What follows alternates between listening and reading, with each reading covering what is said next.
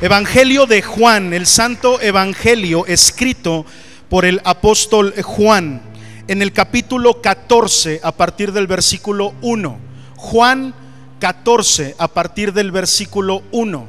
La semana pasada hablamos sobre el verdadero pan, hoy quiero hablarte de el verdadero camino. ¿Alguien puede decir amén? el verdadero camino. Y para eso vamos a leer el Evangelio de Juan en el capítulo 14 a partir del versículo 1. Si alguien no tiene Biblia, por favor levante su mano. Yo no quiero que nadie se pierda de esta palabra.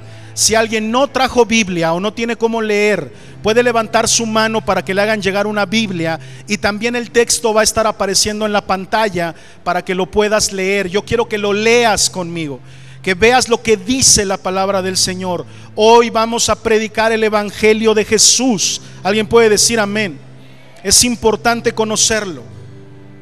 Dice la palabra del Señor, repito, Santo Evangelio, escrito según San Juan, capítulo 14, a partir del versículo 1, dice, no se turbe, no se turbe vuestro corazón.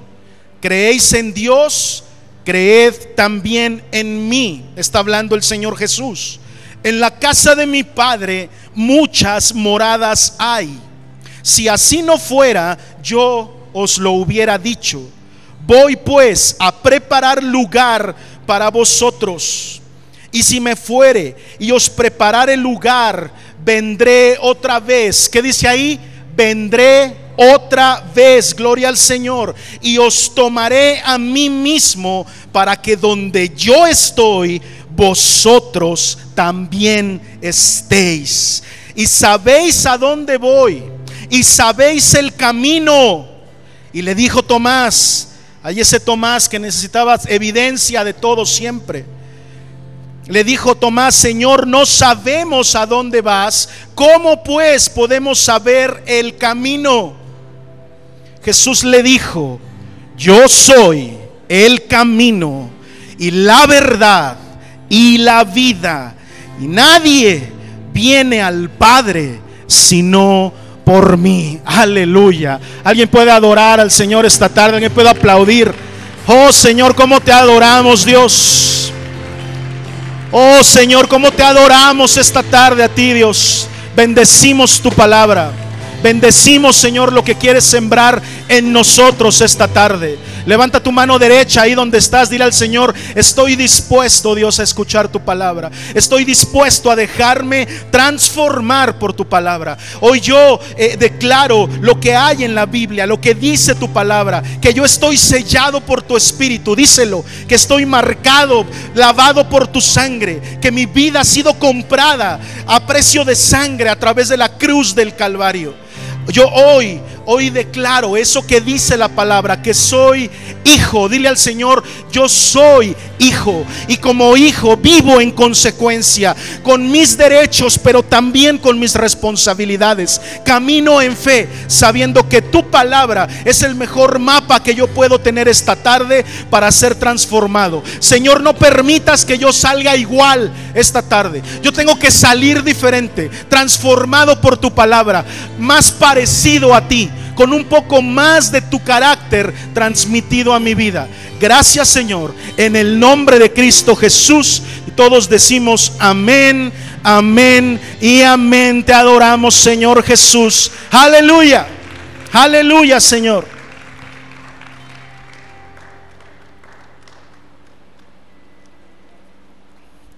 El verdadero camino quiero decirte que una de las cosas que a veces ocurren en, las iglesias, en la vida del cristiano, es que una vez que te convertiste y se te dejó de predicar el Evangelio, en cuantito te convertiste y te empezaron a decir que había un Dios que dio su vida por ti y te platicaron del plan de salvación y conociste ese plan de salvación y te convertiste al Señor, ya nunca más te volvieron a predicar evangelio. Es necesario que en la casa de Dios se predique el evangelio de Jesús. ¿Cuántos dicen amén?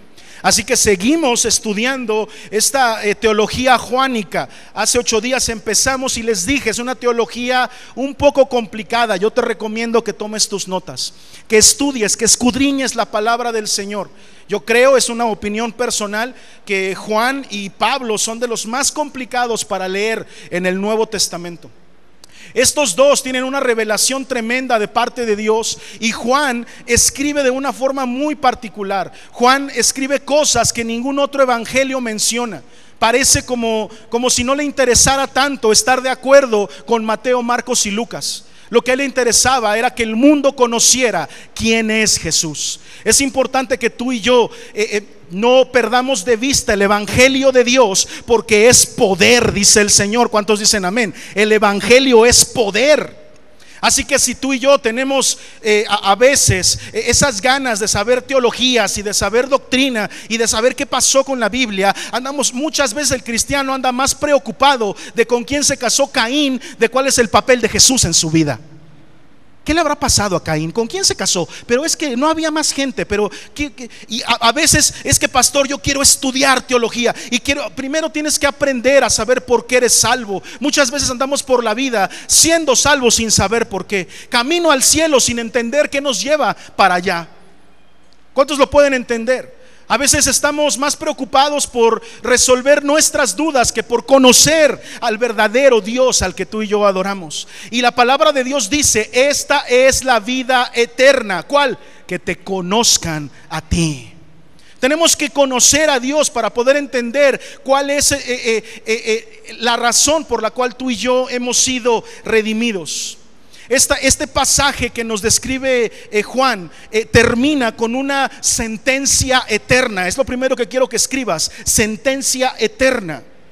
El Señor Jesús es cuestionado y le pregunta a Tomás directamente, si no sé a dónde vas, ¿cómo voy a saber el camino? Dime pues cuál es el camino. Y Jesús dice, una de las frases más poderosas, una de las frases que nunca debe de abandonar tu vida espiritual, te voy a decir por qué en un segundo, pero nunca debe de abandonar de tu corazón esta sentencia eterna que Jesús pronunció. Él no dijo yo soy un camino, él no dijo yo soy una verdad. Él no dijo yo soy una vida.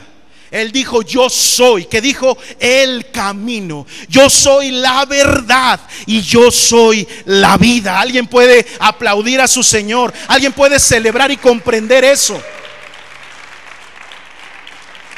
Uno de los cánceres más complicados que estamos viviendo en esta generación. Jóvenes, escuchen lo que les quiero enseñar les vienen retos tremendos para la iglesia del próximo siglo. Y voy a empezar a hablar, perdón, de los próximos años. Y voy a empezar a hablar como viejito, denme chance. Yo ya voy de salida, así es, ¿no? Ustedes son los que están empezando. ¿Por qué les hablo a los jóvenes? Porque hay un reto tremendo que tenemos que afrontar en esta generación, en la iglesia de esta generación. Y es que se ha, eh, eh, eh, se ha permeado en la iglesia un pensamiento en donde ya hay estadísticas muy fuertes que hablan de que ya hay cristianos que creen que puede ser que haya más de un camino al cielo.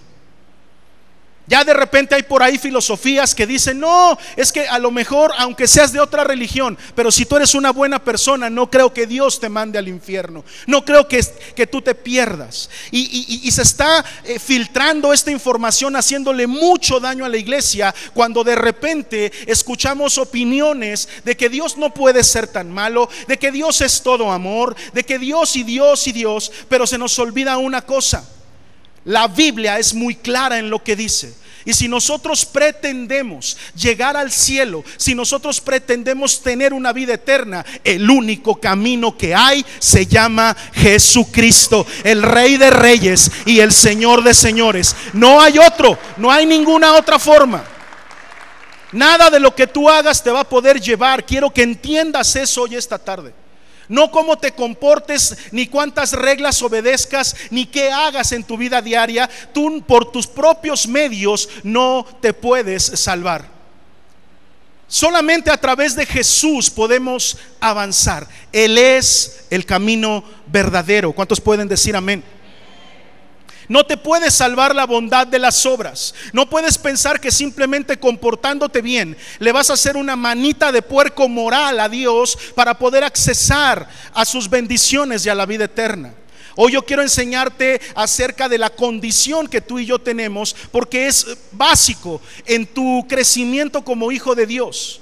Porque una vez que comprendimos quién es Jesús en nuestra vida y le aceptamos como Señor y Salvador, todos aquí le hemos aceptado, gloria al Señor, todos le hemos aceptado en nuestro corazón, pero jamás volvemos a repasar este, estas enseñanzas que deben de ser básicas en nuestra vida. Quiero decirte, es necesario que se te predique el Evangelio de Jesús toda la vida. ¿Cuántos dicen amén? Porque es impactante, porque es poderoso, porque no hemos sido llamados a hablar de otra cosa más que del Evangelio del Señor Jesús. Aquí, aquí adentro, allá afuera, en la casa, en donde sea, tú y yo tenemos que comprender que el Evangelio de Jesús debe de formar parte estructural de nuestra vida como hijos de Dios.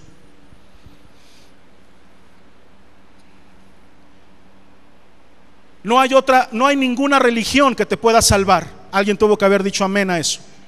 No hay ningún comportamiento que te pueda salvar. Pocos amenes, pero es cierto. No hay ninguna ley que te pueda salvar. No hay ningún ritual que te pueda salvar. No hay ninguna actitud que te pueda salvar. Nada te puede salvar. El único que salva es Jesús. Él viene a establecer la obra redentora y la quiero explicar. Porque si bien enseñado aquí que por algo tenemos la Biblia, la palabra del Señor, que se compone del antiguo pacto y el nuevo pacto, pero que esos dos no están contrapuestos. ¿Cuántos dicen amén? hablan de lo mismo y hablan de la misma cosa. De hecho, es hermoso, como les he compartido muchas veces, encontrar a Jesús, el Hijo, en las páginas del Antiguo Testamento. Es hermoso darnos cuenta cómo de repente aparece ahí como una perlita brillante. ¿Cuántos lo han experimentado? Cómo de repente uno está leyendo algo que aparentemente no tiene nada que ver con el Hijo, nada que ver con Jesús, pero por ahí asoma un poquito la cabeza, por ahí asoma un poquito por el ojo, el, por, el rabillo del ojo, y tú reconoces ese ojo. ¿Cuántos dicen amén? Tú reconoces esa asomadita que se, que, que se hizo y tú dices, ese, ese es Jesús. Yo lo puedo reconocer y lo puedo sentir para poder entender la redención y comprender lo que ya nos dijo y nos quiere enseñar Juan. Tú y yo tenemos que comprender cómo funciona el poder de la sangre. Di conmigo el poder de la sangre. Ahora dilo con fe, el poder de la sangre. La palabra dice en el Antiguo Testamento, en Levítico, dice que la vida está en dónde? En la sangre. Levítico dice, la vida está en la sangre. Y para equilibrar esta enseñanza, el Nuevo Testamento dice, porque la paga del pecado es muerte. Por lo tanto, podemos establecer un principio bien equilibrado. Escribe esto, sin derramamiento de sangre no hay redención de pecados. ¿Cuántos pueden decir amén a eso? Sin derramamiento de sangre no puede haber redención de pecados. Es por eso que eh, se establece en el Antiguo Testamento un sistema en donde el sumo sacerdote una vez al año sacrifica, degolla un macho cabrío para que se derrame la sangre y de manera temporal el pueblo pueda estar libre de pecado. Di conmigo temporal. Temporal quiere decir qué cosa, que solamente por un ratito, Miguel se sacrificaba una vez al año. El sumo sacerdote iba y degollaba y en un altar en donde estaba preparado con piedras y con madera, con aceite para que ardiera. El sumo sacerdote con una técnica especial que está en el Antiguo Testamento degollaba a un macho cabrío, se derramaba la sangre y después se quemaba y se ofrecía eso como un holocausto y el derramamiento de la sangre servía para redimir los pecados del pueblo por un año. Pero en cuantito se acababa el año, no, imagínate, el pueblo judío. Estaba peor que los que van a hacer mandas allá a Chalma, ¿no? Se les acaba la fecha y ya se acabó la fecha, hay que hacer otra. Pero se establece este principio, este principio es establecido por Dios mismo. La sangre debe de ser, eh, eh, debe de ser derramada para que haya redención de pecado. Esto es tan importante es un tema que debe de quedarte tan claro en tu vida espiritual, en tu vida como hijo. Escucha lo que te quiero enseñar, que está presente desde el primer libro de la Biblia. Desde que Adán y Eva fueron creados, yo quiero decirte, la Biblia dice que Adán fue formado de dónde? Del polvo de la tierra. Es como si Dios mismo hubiera formado como una especie de muñeco. ¿Te imaginas como de barro? Como de tierra con agua. ¿Cuántos han hecho alguna vez un muñequito de barro? Así el Señor haciendo un, un muñeco de barro. Y dice la palabra que desde el primer momento en donde, que cuando lo hizo, eso, eso no tenía vida. ¿Cuántos me siguen?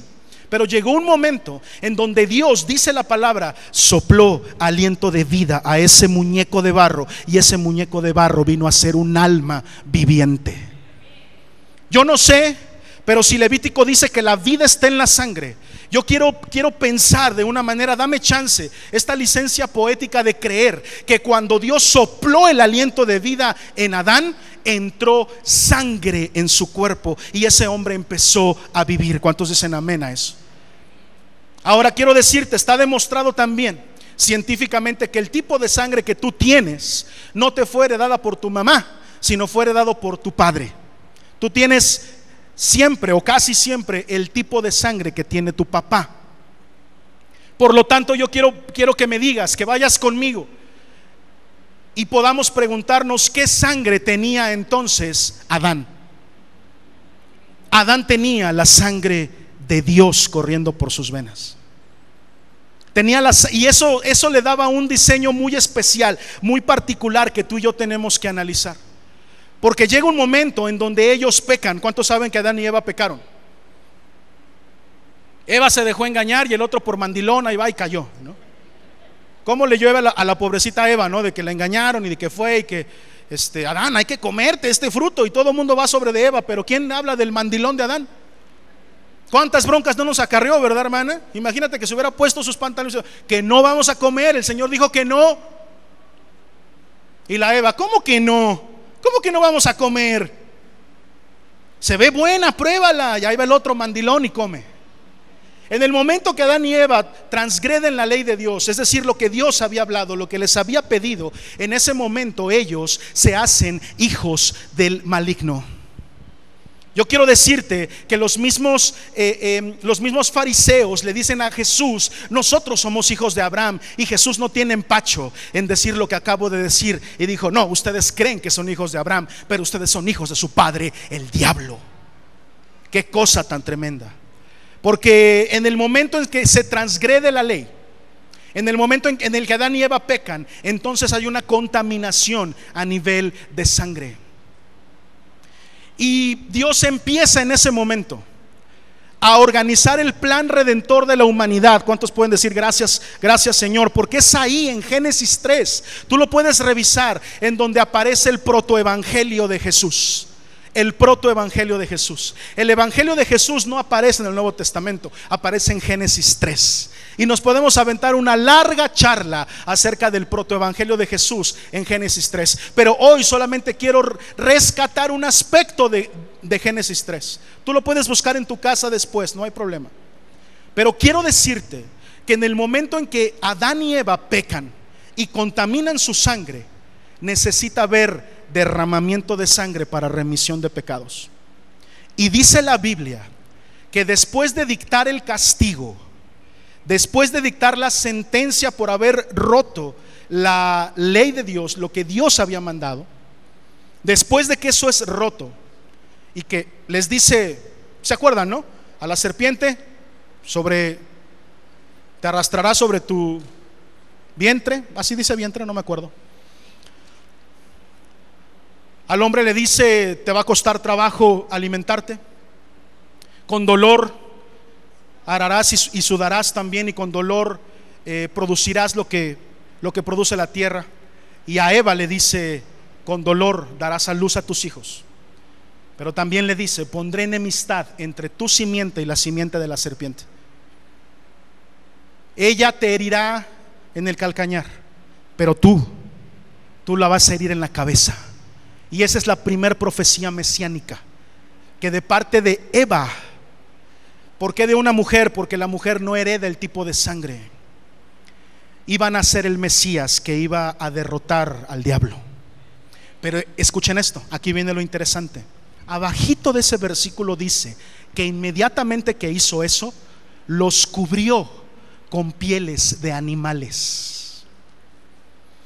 como corrigiendo este intento absurdo de parte de Adán y Eva como dijo eh, eh, Steven en la alabanza, de, de, sentirse avergonzados de su desnudez y este intento absurdo de taparse a través de coser unas hojas de higuera, ¿se acuerdan? Ellos ya habían intentado cubrirse, pero ellos no sabían que sin derramamiento de sangre no hay remisión de pecados. Entonces, yo quiero también creer que Dios establece sus leyes y no las viola. Que Él mismo supo que un animal tenía que ser muerto en ese momento, de donde se sacó la piel por primera vez para cubrir a un hombre. Es la primera vez que ocurre. La primera vez. Y fue justamente después de que Dios dictó la sentencia para cada uno. Estaba diciendo, ¿sabes qué, papito? Ya la regaste. El diseño con el que yo te tenía planeado, chafeo. Di conmigo, chafeo. Chafeo. Pero hay misericordia en el corazón del Señor. Y viene por primera vez esta cobertura profética, una sombra de lo que vendría a ser Jesús. Es el primer sacrificio que hay en la Biblia, con un derramamiento de sangre para cubrir al hombre. Si alguien tiene nudos espirituales, regalen un aplauso bien fuerte al Señor esta tarde.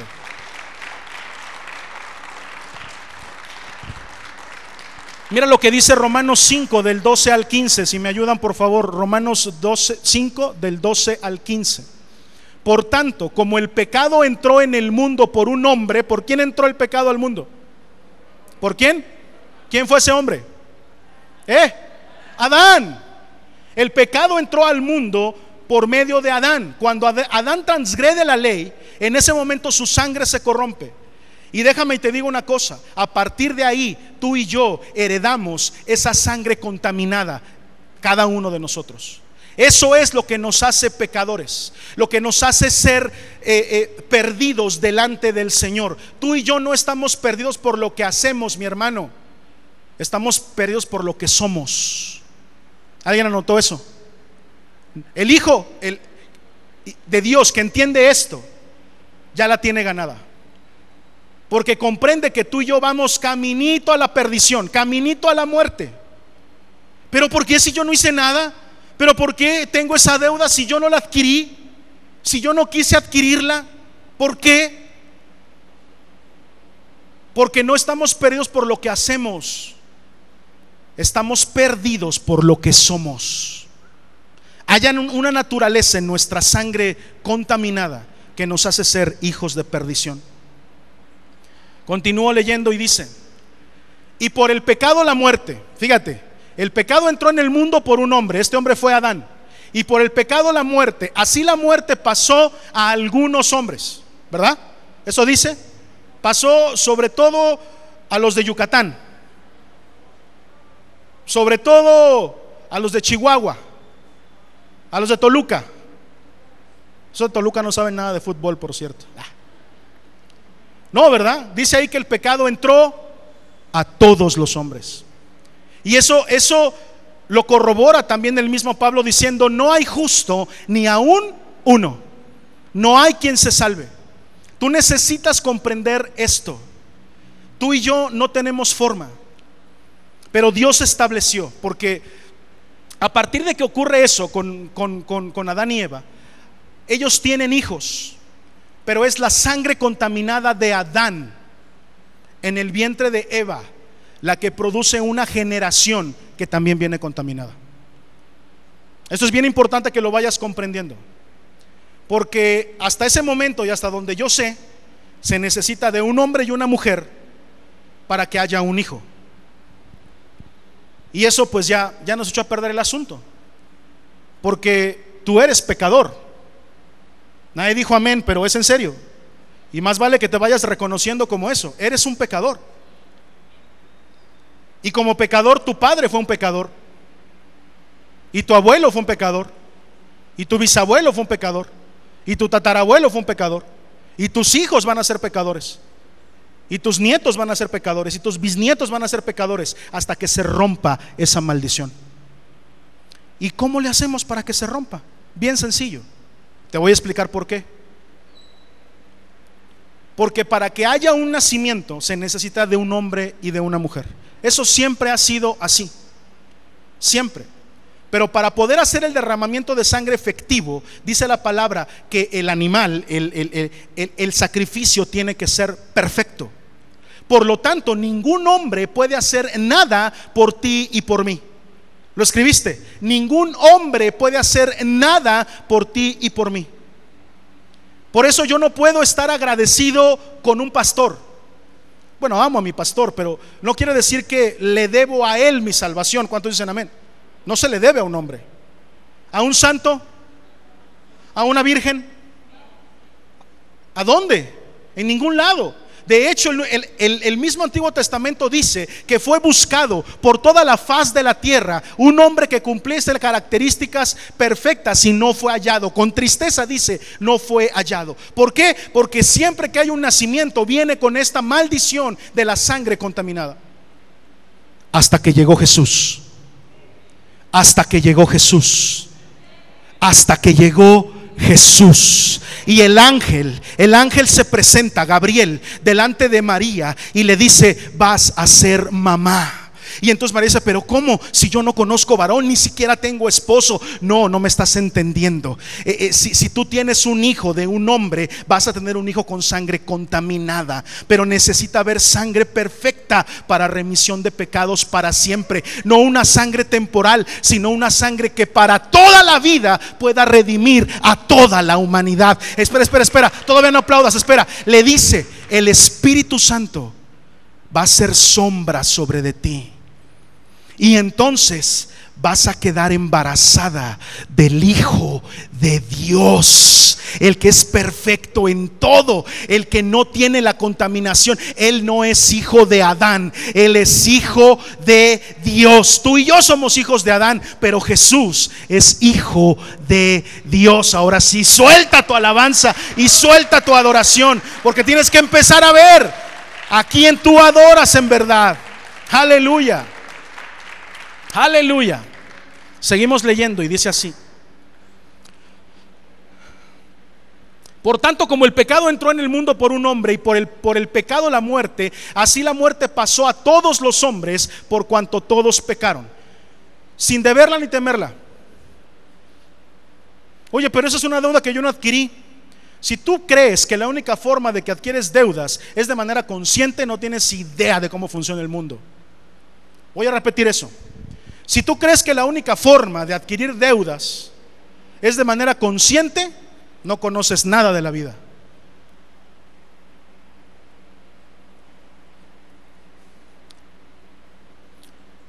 Si chocas contra un poste, ¿qué pasa?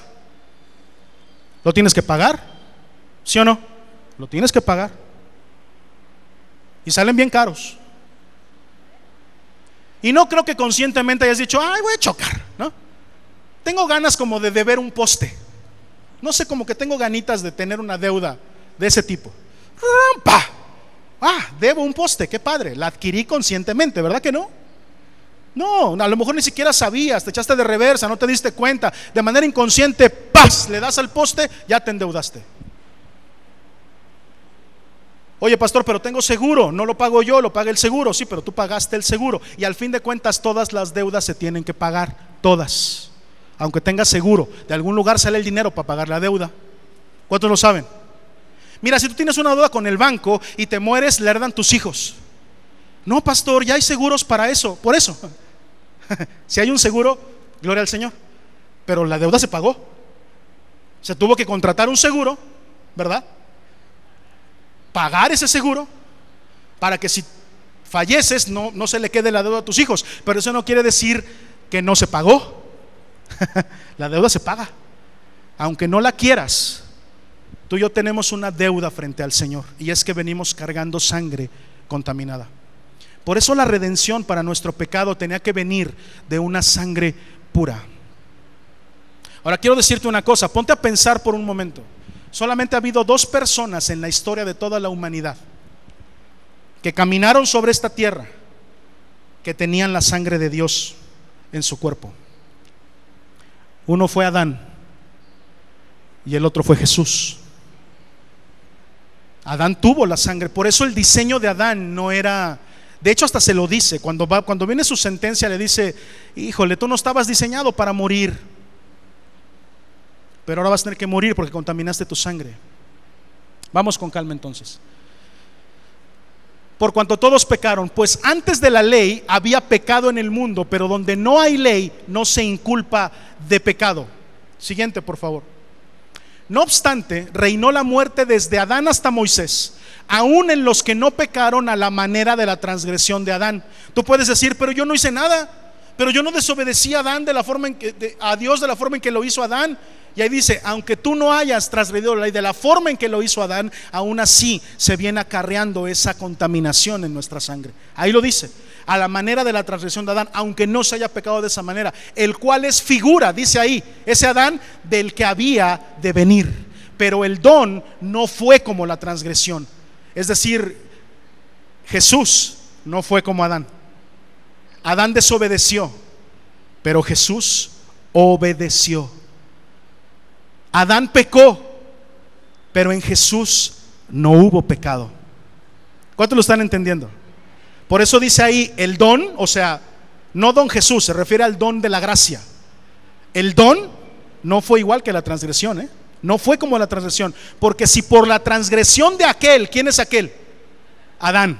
¿Sí le están entendiendo o voy muy rápido? Si por la transgresión de aquel que es Adán, uno de aquel uno murieron los muchos, abundaron mucho más para los muchos la gracia y el don de Dios por la gracia de un hombre. Y ese hombre se llama Jesucristo, el Rey de Reyes y el Señor de los Señores. Aplaude fuerte al Señor. Aleluya. Debes de creerlo y debes de anotarlo y saberlo conscientemente. Yo no estoy perdido, yo voy a un camino de perdición, pero yo no estoy perdido por lo que hago, yo estoy perdido por lo que soy. Tengo una deuda con el Señor. Estamos perdidos entonces por lo que somos, ya Pablo lo dijo. Hay, hay, hay eh, eh, maldad en nuestra vida, ¿cuántos lo saben? Tenemos tendencias a hacer lo malo. Nada más yo levanté la mano, pero estoy seguro que todos tenemos tendencia a equivocarnos, a hacer cosas malas. ¿Habrá alguien aquí que levante la mano? Pastor, yo no. Yo, yo tengo, no, yo lo puro, puro cosa buena. Es, es cierto eso, ¿verdad que no? Tenemos tendencia a hacer cosas malas. Nos llama la atención lo malo. Es curiosa nuestra naturaleza, o más bien muy determinada en ese sentido. A un niño, a un niño tú, le tienes que enseñar a decir la verdad. Pero a mentir, ese aprende solito, ¿sí o no? Le tienes que aprender a hacer cosas buenas, porque travesuras, esas rapidito las aprende. ¿Cuántos son eh, mamás aquí que saben que cuando el niño se queda callado, cuando hay silencio en la casa, cuidado, algo están haciendo tus hijos, ve y búscalos. Porque saben que no tienen que hacer ruido, porque saben que lo que están haciendo está mal. No se los tienes que enseñar, ya lo saben.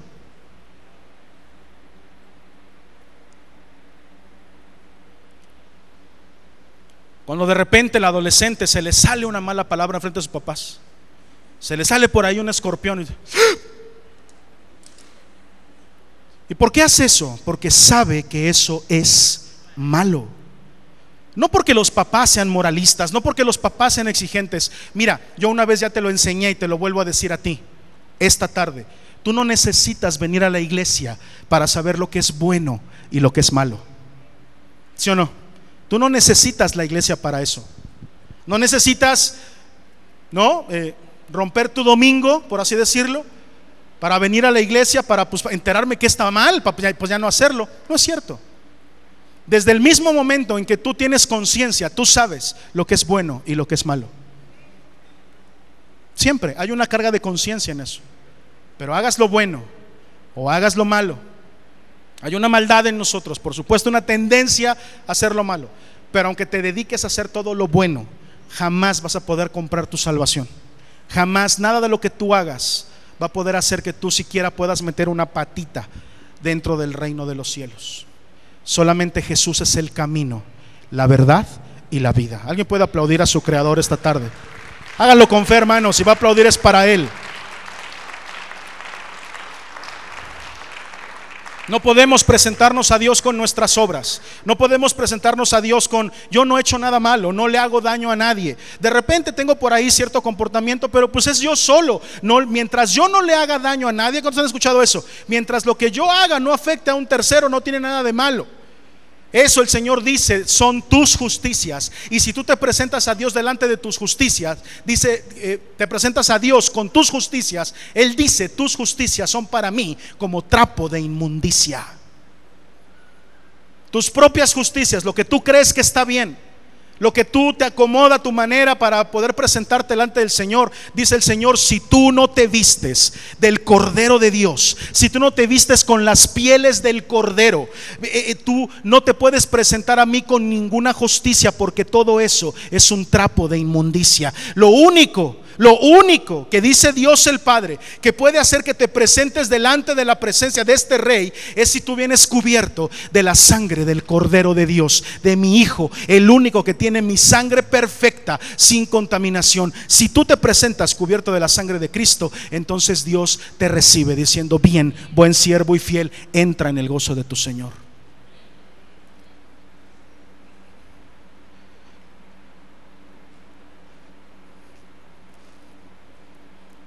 Quiero decirte que es por esta razón, por la pureza de la sangre de Jesús, que muchos satanistas, muchas religiones perdidas, muchas, eh, eh, eh, incluso el ateísmo, filosofías y de todo, están tan empecinados a atacar el nacimiento virginal. Están decididos a atacar eso, a decir eso, eso no se puede, eso no es posible hasta penetrar la mente de muchos jóvenes y muchos cristianos que dicen, oye, pues es que eso es imposible. ¿Por qué? Porque es tan importante el nacimiento virginal de Jesús, que sin, sin nacimiento virginal no tenemos doctrina. Así de pesado es este asunto. Sin nacimiento virginal no tendríamos nada que estar hablando esta, esta tarde tú y yo. Tú y yo adoramos a Dios, adoramos a Jesús es nuestro Señor y Salvador porque creemos que Él es hijo de Dios, que no es hijo de hombre. Porque creemos que aunque pudo haber sido vituperada de todas las maneras posibles, María concibió sin haber tenido relaciones sexuales con un hombre. Y concibió. Nosotros creemos y la doctrina es que Jesús nació y María siguió siendo virgen. Si creemos esa doctrina, ¿eh? También creemos que después María tuvo una vida normal como cualquier mujer con su marido y tuvieron más hijos y de manera natural dejó de ser virgen. También eso lo creemos. Pero tú y yo creemos en el milagro del nacimiento virginal de Jesús. En que, ella fue en que él fue concebido en el vientre de María y nació y María permaneció siendo virgen. Es parte de lo que tú y yo creemos. ¿Alguien puede decir amén a eso? Lo creemos. Por eso respetamos mucho a María y la tenemos como un gran ejemplo y una mujer súper ejemplar. Claro, por supuesto, que Dios la escogió, como también escogió a muchos después y a muchas después y antes también. Pero quiero decirte que el único que puede redimirte de, de, pecado se llama Jesús de Nazaret. Él es el único camino, Él es la verdad y Él es la vida. ¿Va quedando esto claro? Porque ya viene lo pesado. Ya viene lo que de repente está medio complicado en la teología de Juan. Pero si hasta aquí vamos bien, entonces le sigo. ¿Si me dan chance? ¿Ya puedo empezar a predicar? Ya después de esta introducción, ya me siento con la libertad de empezar a predicar. Hemos establecido entonces que Jesús tenía una sangre divina corriendo por su cuerpo. Una sangre que no se parecía, que eh, la Tierra, este planeta, no había visto, no había presenciado desde que Adán pecó. Adán contenía, sí, tenía en su cuerpo sangre de Dios, porque sopló directamente, eso no pasó con ningún otro hombre, solamente con Adán. Solamente con Adán pasó que sopló y él vino a tener vida. Establecimos que Levítico dice que la vida está en dónde? En la sangre. Y por lo tanto la sangre que tenía Adán era sangre de Dios. Y eso no volvió a ocurrir. Adán peca, se contamina la sangre y jamás se vuelve a ver sangre de Dios aquí en esta tierra hasta que nace el Mesías. Él tiene sangre de Dios. Por eso es que no se parecía en nada. De hecho, cuando está crucificado y atraviesan con una lanza, dice la palabra que sale agua y sangre, porque esa sangre no era normal, brother, no era como la tuya o la mía. No era una sangre que esta tierra hubiera visto. Esa sangre era diferente. Era una sangre pura, alguien puede decir amén. Y es por eso que, que el primer Adán introduce el pecado, como ya lo vimos a la humanidad. Y, y, viene la contaminación de la sangre, pero solamente a través de la purificación con sangre divina. Tú tienes que entender esto, no se derramó cualquier sangre, no se derramó la sangre de cualquier hombre. Tú y yo no creemos que Jesús haya sido cualquier hombre. Él era hijo de Dios. Y la sangre que se derramó en la cruz del Calvario fue la sangre del mismo Dios. Tremendo eso. Esa sangre bendita que fue derramada es la única que por su naturaleza pudo limpiarnos a ti y a mí de la maldad que veníamos arrastrando. Tú y yo tenemos que celebrar, ya no tenemos sangre contaminada. Desde el momento en que tú y yo aceptamos a Cristo como nuestro Señor y Salvador y, nacemos de nuevo, ¿qué dije? Nacemos de nuevo, entonces nos convertimos, como dice Pablo en Corintios, en una nueva criatura hemos vuelto a nacer. ¿Cuántos dicen amén? Jesús le dijo a Nicodemo, te es necesario que nacer de nuevo. Oh, es importantísimo esto, hermano. Es importantísimo que tú comprendas esto que le dijo Jesús a Nicodemo. ¿Y, ¿Y, quién era Nicodemo? Nicodemo era un hombre de mucha bondad. Nicodemo hacía cosas buenas. Nicodemo se sabía hasta la Biblia de memoria, bueno, la Biblia de esos tiempos, el Antiguo Testamento. Y todo eso que él hacía, las cosas buenas que hacía, y que incluso dijo, y si quieres hago más, puedo hacer cosas más, me dijo, nada de lo que tú hagas, papi, es necesario que tú nazcas de nuevo. ¿Se acuerdan que se lo dijo a Nicodemo? ¿También es, es, teología de Juan? ¿También? Por eso es tan importante que tú comprendas cuando leemos que la palabra dice aquel que está en Cristo, nueva criatura es, es porque ha vuelto a nacer. Las cosas viejas, dice la Biblia, pasaron. He aquí todas son hechas nuevas. Alguien puede celebrar a su Señor. Alguien puede hacer ruido, aplaudir, chiflar, hacer algo para demostrarle a su Dios que está escuchando. Mira lo que dice Juan 1 del 12 al 13. Evangelio de Juan capítulo 1, versículos del 12 al 13. Mas a todos quienes, a todos quienes, porque por ahí andan diciendo que todos en el mundo son hijos de Dios. Ahora, si yo digo, por ejemplo, que Steven es mi hijo, bueno, sí lo es espiritual, pero imagínense que Steven, ven, es mi hijo eh, físico, mi hijo carnal, ¿nos parecemos un poquito? ¿Sí? ¿Sí pasa como mi hijo? si yo digo que Steven es mi hijo, tú das por un hecho que él tiene mi sangre, ¿sí o no? Lo das por un hecho. Lo que hace que Steven sea mi hijo, en el supuesto caso de que fuera mi hijo físicamente, es que él tiene mi sangre. De hecho, eh, ¿cuántos conocen al papá de Steven, al, hermano Esteban? Ya cuando ven a Esteban ya dicen, no, no es hijo de Marco, es hijo de Esteban. Se parece más a Esteban, ¿no? ¿No, no se parece a Esteban? Bueno, él viene cargando la sangre de Esteban. Es hijo de Esteban. Para que les quede un poquito más claro. Ahora, yo por más que me esfuerce y que quiera, que yo no puedo ser su papá. Lo amo demasiado, sí.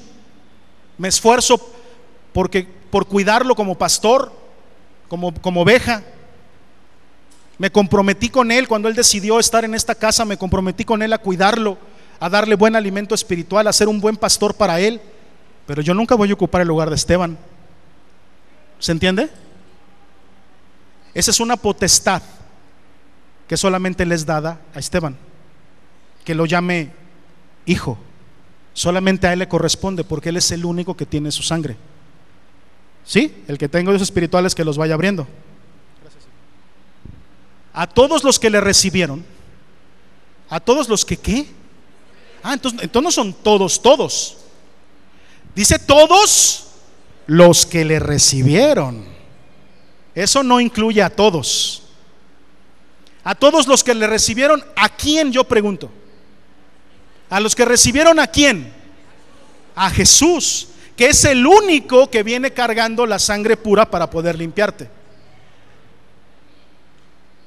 Esa sangre hizo que se hiciera un sacrificio una vez y para siempre. Esa sangre no es temporal. Esa sangre alcanza para toda la eternidad. ¿Cuántos dicen amén? No es como la de un macho cabrío, esa duraba un año. Pero la sangre de Jesús dura para siempre. Fue derramada una sola vez para toda la vida. Ya no es necesario volver a hacer otro sacrificio. Ya no es necesario volver a hacer otra cosa. Ya no es necesario que nos andemos inventando. Por favor, escucha esto, caminos al cielo que no son Jesús. ¿Se entendió eso? Ya por favor, dejemos de inventarnos tonterías y de inventarnos cosas, perdone, pero dejemos de inventar métodos y formas de llegar allá arriba que no son Jesús. El único camino es Jesús, porque es el único que tiene la sangre para poder limpiarnos a ti de pecado y redimir nuestra vida y presentarla justa delante del Padre. Solo Él, solo Él. Solo Él, ninguna religión, ninguna forma, ninguna ley, ninguna, nada de lo que tú y yo hagamos nos va a hacer llegar. Solamente Jesús salva. ¿Qué dije? Solamente Jesús salva. Él es absoluto y total. No se requiere nada más. El sacrificio que hizo Jesús en la cruz del Calvario es suficiente. Escribe eso. Es suficiente. Total, ¿eh? absoluto. No me vengan con doctrinas raras, ¿eh? No, es que lo que Jesús hizo sí, pero hay que sumarle aparte otro poquito. No, no, no, no, no, no. No. El sacrificio de Jesús fue total, absoluto y suficiente. Él no necesita que nadie le eche la mano. Él cumplió a la perfección y estableció a partir de ahora, es el nuevo pacto, a partir del derramamiento de la sangre del Cordero de Dios, a partir de ahora, eso y solo eso es suficiente. Y tú y yo tenemos que descansar en eso y decir, para mí Cristo es suficiente. Jesús es suficiente. Pastor, ¿y la ley? La ley es buena, pero la ley no te va a salvar. Pero el Torah, el Torah es, es dirección preciosa, es instrucción de Jehová, pero no te va a salvar. Tú puedes intentar, porque tampoco lo vas a lograr, pero puedes intentar cumplir toda la ley y hacer todo. Y, si no tienes a Cristo, y si Cristo no está en ti, y si Cristo no es lo primero, y si Jesús no es tu camino, no vas a llegar. No vas a llegar. Pero si tienes a Jesús, siempre he predicado esto, Miguel, toda mi vida y me apasiona. Si tienes a Jesús, aunque no tengas todo lo demás, tú vas directito al cielo, porque Jesús es suficiente. Jesús es total y absoluto. Su sacrificio no necesita chalanes. No, pastor, Jesús Jesús hizo la obra, Jesús derramó su sangre, pero todavía falta que el hombre lo acepte. La salvación no está completa hasta que el hombre dice sí. Suena raro, ¿verdad? Y eso es una mentira. La salvación, eso, e, e, el, ejercicio de, de habernos redimido y salvado, solamente es hecho por Dios. No, faltó que yo le creyera. Yo tuve que decirle que sí. Tú ya estabas en los planes de Dios. No, faltó que yo tuviera fe. La fe que te dio Dios para creer en Él. No, faltó que yo me decidiera. Tú nunca saliste de la palma de su mano. Tú y yo podemos decir gracias Señor porque siempre me viste, porque pensaste en mí, porque yo estuve en tus planes, porque cuando estabas en la cruz del Calvario me viste a mí y sabías que había una gracia irresistible que cuando se presentara delante de mí yo no pude decir no. Yo tenía no que caminar, sino correr a donde tú estabas y abrazarte para no soltarte nunca. Pero no fue nada de lo que yo hice, fue lo que tú hiciste. No se trata de que yo te busqué y te busqué y te buscaste encontrar sino de que tú saliste del cielo y diste tu vida, abandonaste todo lo que tenías para encontrarme a mí. Gracias Señor Jesús. Gracias por haberme encontrado. Eso es Evangelio de Jesús. A todos los que le recibieron, a los que creen en su nombre, les dio la potestad. A ellos, a los que creen en el nombre de Jesús. A ellos. No a todos pero a ellos. Los que creen en el, Hijo, y creen en su nombre, les dio potestad de ser hechos hijos de Dios, los cuales no son engendrados de sangre. ¿Ah? ¿Se entiende la hematología bíblica? No son engendrados de sangre. Ahí les cayó para los, para los que son teólogos, les cayó por ahí. ¿Qué dijo? ¿Hematología qué? Los cuales no son engendrados de sangre ni de voluntad de carne. ¿Se va entendiendo?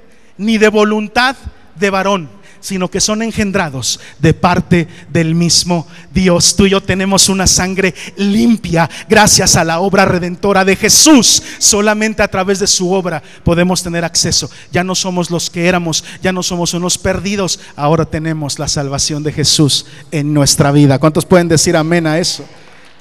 Gracias Señor. Por esa obra es que es tan importante cuando Jesús le pregunta a los discípulos, bueno, y a todo este chismerío que se anda diciendo allá afuera, ¿ustedes quién dicen que soy yo? ¿Se acuerdan que les pregunta, no? O sea, ya déjense tanto choro. Que si unos dicen esto, que si aquello, ¿ustedes quién dicen que soy yo?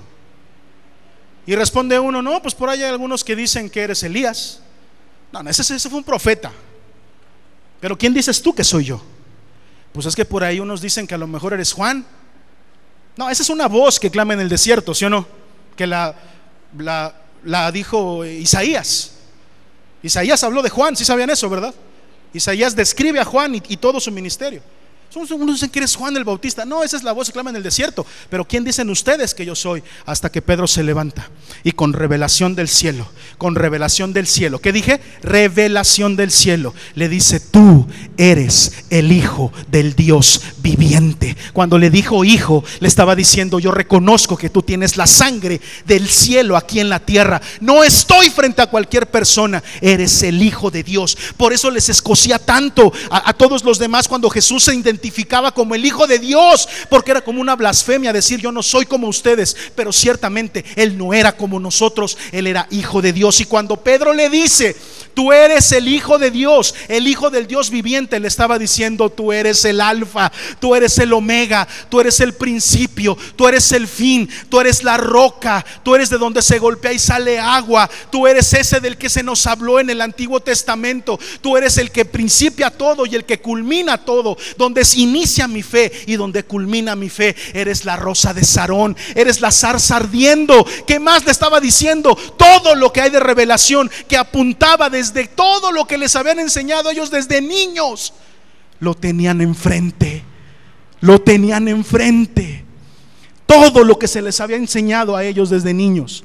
Todas las historias, desde, desde Adán hasta Daniel, hasta José, hasta Elías, todo lo que ellos traían aquí en su colectivo, cuando Pedro dijo, eres tú. Ya me di cuenta de que todo lo que estudié eres tú, de que todo lo que aprendí eres tú, eres tú, eres tú. Hay alguien que lo pueda entender, eres tú, es Él, Él es la absoluta revelación. No necesitamos nada más. Todo converge en Jesús. ¿Cuántos pueden decir amén? Él es el verdadero camino. Es necesario nacer de nuevo, como se los he dicho a Nicodemo le dijo, es necesario que nazcas de nuevo. Y Nicodemo qué dijo? Pero si yo ya nací, ¿qué? o sea, ¿cómo le hago? ¿Me meto otra vez al vientre de mi madre para otra vez salir? Dice, no, no, no, no me estás entendiendo. Tú ya naciste. ¿Sí o no? Tú ya naciste. ¿Cómo le dijo el tú ya naciste? Le dijo, lo que es nacido de carne, carne es. Ahí le estaba diciendo, no me malentiendas, tú ya naciste, pero has nacido en carne. Lo que es nacido del Espíritu, Espíritu es. Le estaba diciendo, tienes que nacer de nuevo. Pero ya nací otra vez. Tienes que nacer twice, dos veces. Apúntate esto. El que nace dos veces muere solamente una vez. El que nace solamente una vez, muere dos veces. Si tú no naces de nuevo, si tú no eres una nueva criatura, que tiene la sangre, escucha esto porque esto es básico para poder enseñarlo en la iglesia siempre. Si tú no tienes la sangre limpia a través de la obra redentora de Jesús, tú no has nacido de nuevo. Y aquí no se trata de cuánto tiempo lleves en la iglesia, de cuántas obras buenas hagas y de cuántas veces ya hiciste la oración de fe. Se trata de si ya naciste de nuevo. Si tú no has nacido dos veces, si tú solamente has nacido una vez, vas a morir dos. Una, cuando nos toque entregar el equipo, colgar los tenis, y la otra cuando vayas a la muerte eterna, que dice el Señor que es el infierno, la muerte eterna. Pero si tú naces dos veces en la carne y en el espíritu, solamente vas a morir una vez. Y sí puede ser que estemos celebrando, bueno, no, sé si celebrando, que estemos ahí despidiéndonos de tu cuerpo, tristes a lo mejor, llorando porque te fuiste.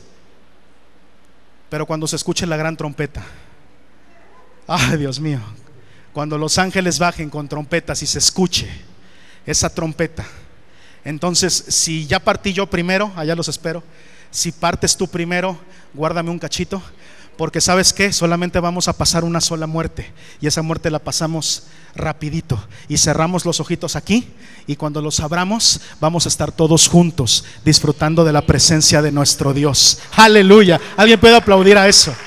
Oye, esa, es mi fe. Esa es mi esperanza. Mi esperanza es que, es, que, es que tenemos vida y vida abundante. Es la mejor bendición que tú y yo podemos tener. ¿Cuántos pueden decir amén?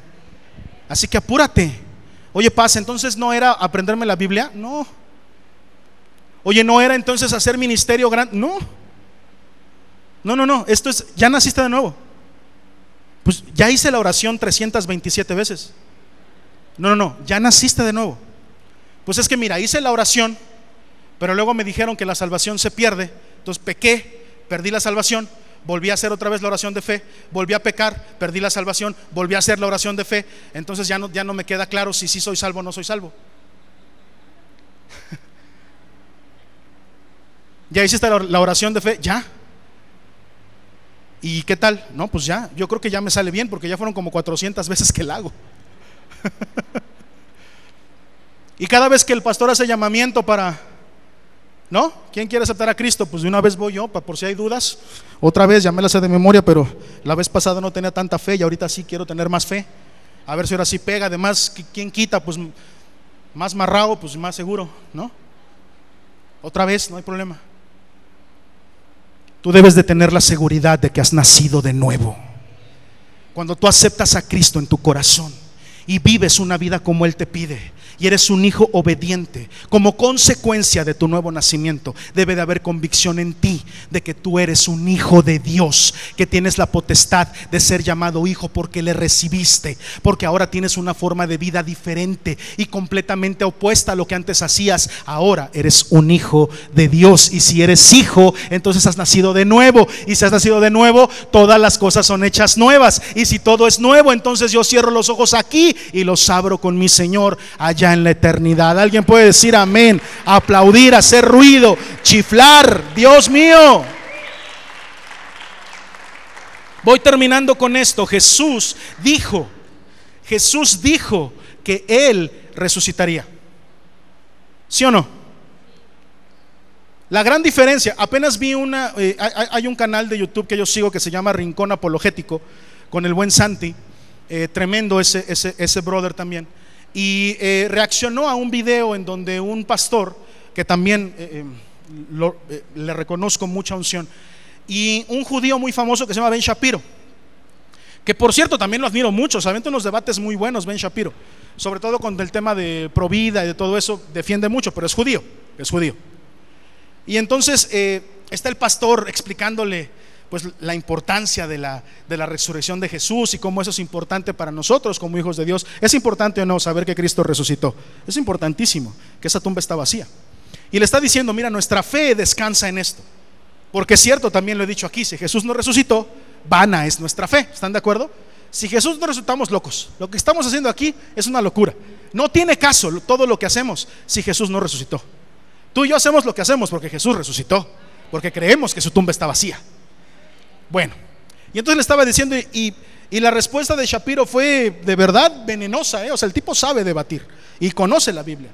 Y le dice, pero pues qué, qué diferencia hay de que Jesús haya resucitado, eso no lo hace Salvador. También Lázaro resucitó y no es el Salvador. Y voltea el pastor y le dice, ay, ven. Casi casi le veía en la cara al pastor diciendo, cuánta ignorancia, Dios mío, cuánta ignorancia. La gran diferencia es que Lázaro nunca dijo, voy a resucitar. La gran diferencia es que nadie en la vida ha dicho, voy a resucitar. Ni Mahoma, ni Hari Krishna, ni, ni San Bartolomeo, ni la Virgen de las Canicas, Nadie. Nadie ha dicho, voy a resucitar. El único que lo dijo fue Jesús. ¿Y sabes por qué lo dijo? ¿Por qué dijo? ¿Por qué sabía? ¿Por qué sabía que iba a resucitar? De hecho, lo spoilerió Steven también. Me, echó a perder la prédica Steven en su alabanza. ¿Cómo sabía que iba a resucitar, Mari? Bien sencillo, ¿eh? te lo explico bien sencillo. Cuando al pobre Adán, ¿no? Pobrecito, ¿no?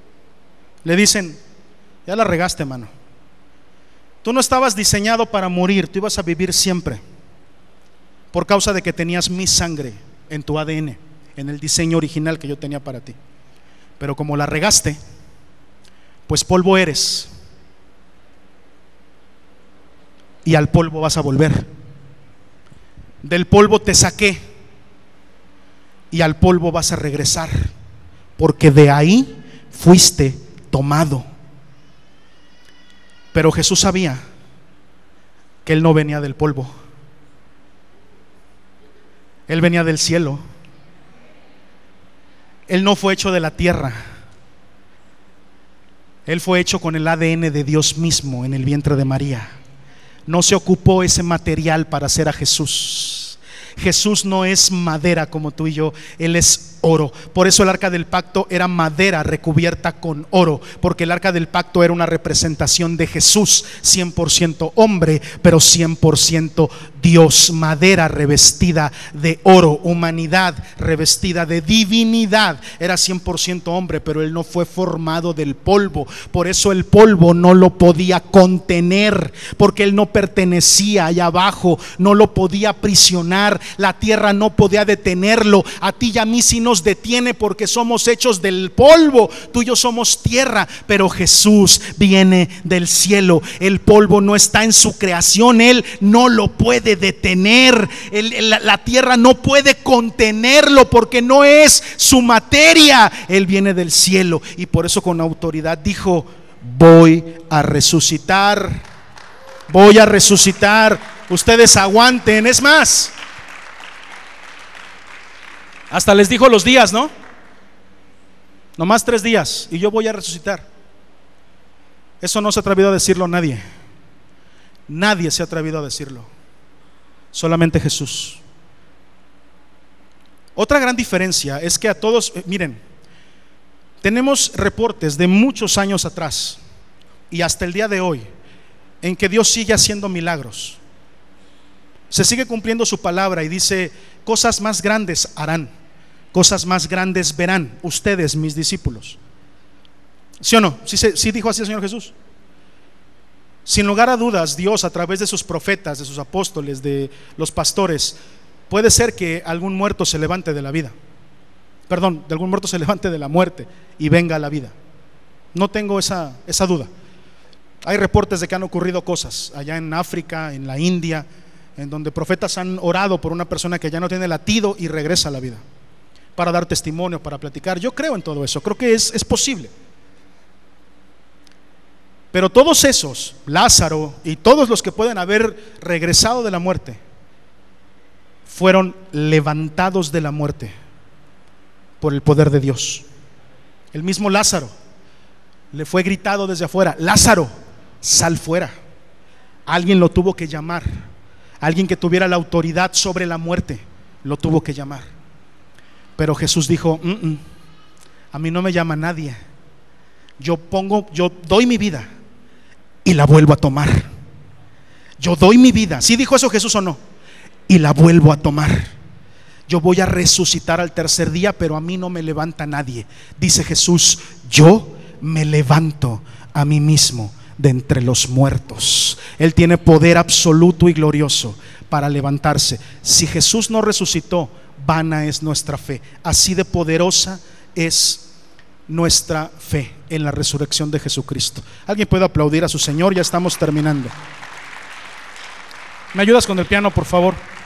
Mateo 27, del 51 al 54, ya los dejo ir. Mateo 27, del 51 al 54, dice, el centurión, ah, antes desde el 51, por favor.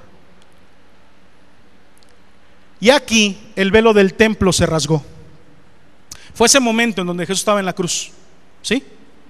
Ahí estaba Jesús en la cruz.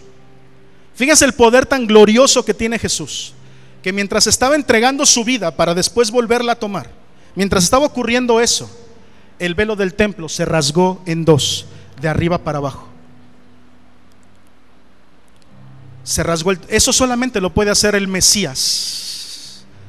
Eso solamente lo puede hacer el levita eterno. ¿Qué dije? El levita eterno, el que está ahí en medio. Y nos da acceso. Rompe el velo dándonos acceso. Y la tierra tembló. Oye, ¿qué hubiese sentido si de repente ves que el velo se rompe? Si hubieras estado ahí, en el templo, y ves que había un velo donde pues no se podía pasar, ¿no? Y de repente sales ahí en la salidita del templo, te asomas al Gólgota, está Jesús siendo crucificado, está entregando su vida, y de repente atrás de ti se escucha, ay, nanita, ay Jesús, ay, para voltear a ver y ver el velo partido a la mitad. ¿Sí dice así o no? ¿Qué hubiera sentido si después de escuchar el velo romperse, empezara a temblar? Si ya con lo del 17 nos andábamos muriendo, ¿no? ¡Ay, Señor! Todos son ateos hasta el 17, ¿no? Y las rocas se partieron. ¿Qué hubiera sentido si de repente ves piedras que se empiezan a romper? Rocas gigantes que empiezan a romperse. El velo ha sido rasgado, está temblando, las rocas se están partiendo.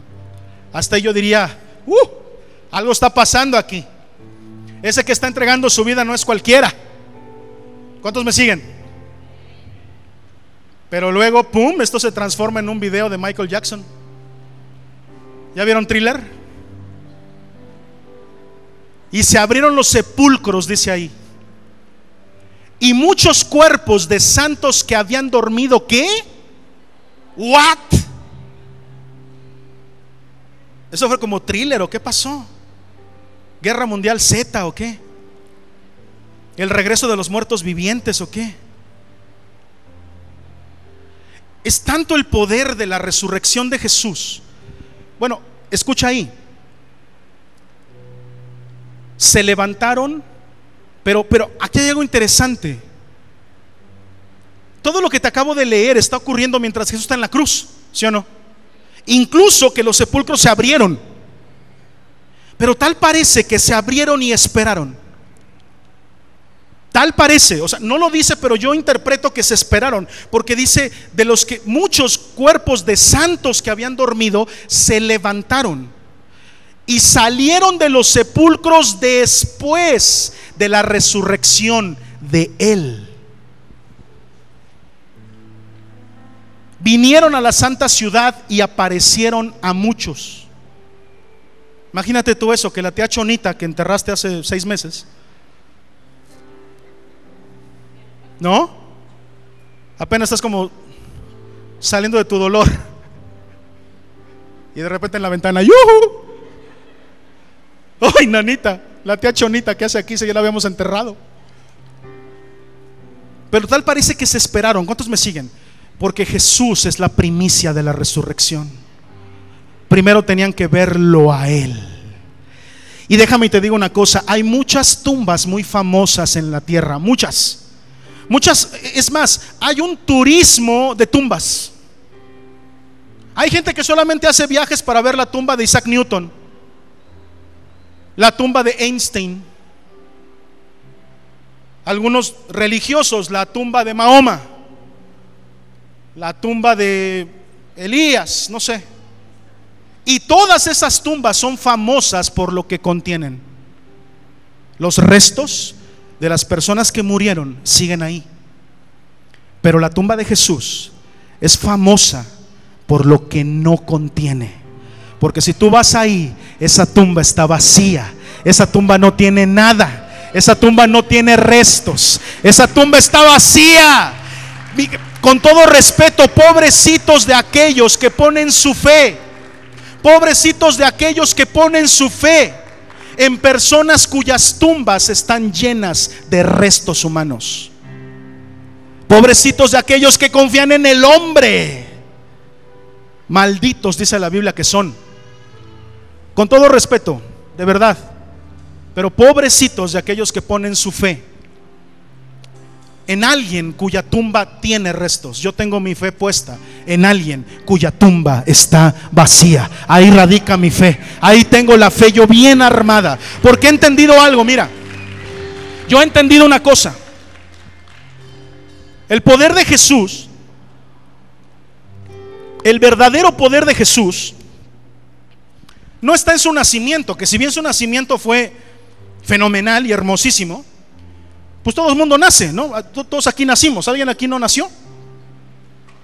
Todos nacimos. El verdadero poder de Jesús no está en su vida. Porque si bien su vida fue fenomenal e hizo muchos milagros, él mismo dijo, tranquilos, lo que han visto no es nada, ustedes van a hacer cosas más grandes. Esto no es para tanto. Él mismo lo dijo, hmm, eso no es nada. Hmm, aquí bajita la mano. El verdadero poder de Jesús no está en su sacrificio, que si bien fue uno y único y absoluto, yo veo todos los días hombres y mujeres sacrificándose por sus familias. Ven, veo hombres que eh, hasta, hasta se... Hay una palabra especial, cuando se ponen bombas y explotan por una creencia, por su religión o por, o por, su, este, o por su patria. Se inmolan, esa es la palabra. ¿Sí dije bien? Se inmolan se sacrifican y pierden la vida y son desmembrados y su cuerpo explota por una creencia política.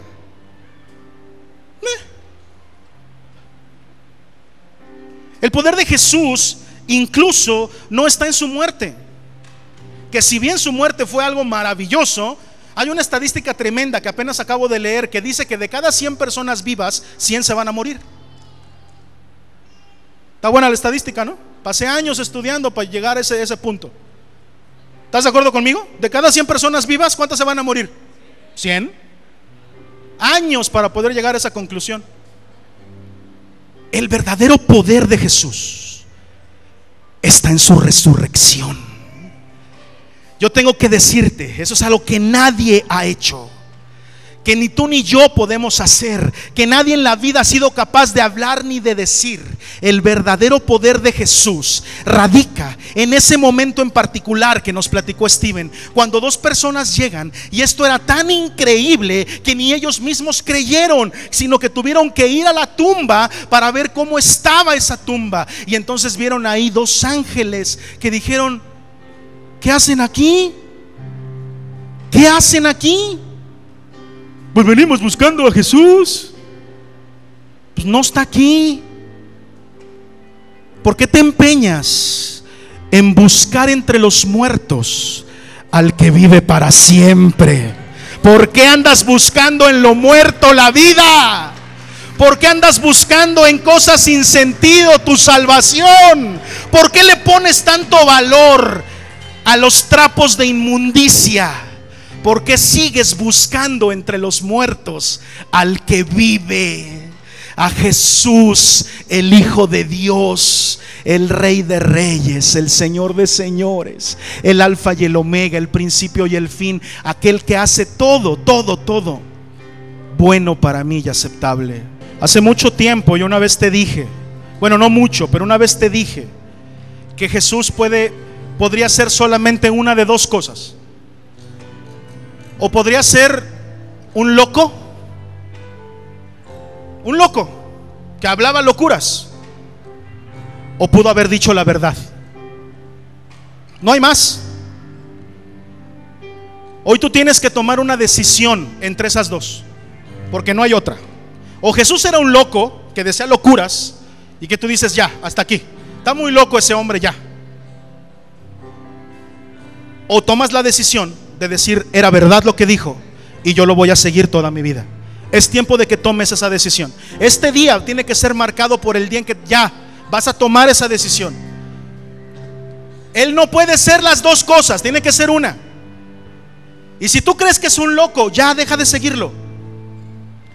Pero si tú crees que dijo la verdad, ya deja de dudar en su poder y entrégate a Jesús. La resurrección es el sello de respaldo de Dios al ministerio de Jesús. Imagínate tú que Jesús no hubiera resucitado, ¿cómo hubiera pasado la historia? Un loco. Un loco que hasta dijo que iba a resucitar. Pero la resurrección es el sello que Dios pone al ministerio de Jesús. ¡Pum! Ahí está. Yo respaldo eso que él dijo. ¡Pum! Y todo lo que tú dijiste en el Antiguo Testamento, aquí lo respaldo. Aquí se cumple. Él resucitó, Moisés no. Daniel no. Elías no. Elías fue arrebatado, pero no resucitó.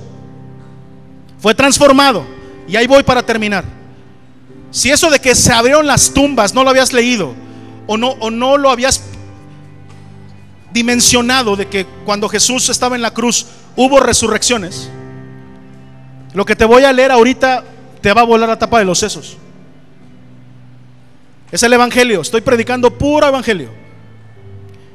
Primera carta de Pablo a los tesalonicenses, capítulo 4, versículo 16 y 17 dice, porque el Señor mismo, ¿quién? El Señor mismo, con voz de mando. Eso, voz de mando quiere decir ya no como siervo, ya no como siervo, con voz de mando. Primero vine como siervo, dice el Señor, ahora regreso como rey. Con voz de mando, o sea que todos obedecen. ¿Se siente bien padre arrodillarse a los pies de Jesús, sí o no? Qué lástima que todos tendrán que hacerlo algún día, aunque no quieran.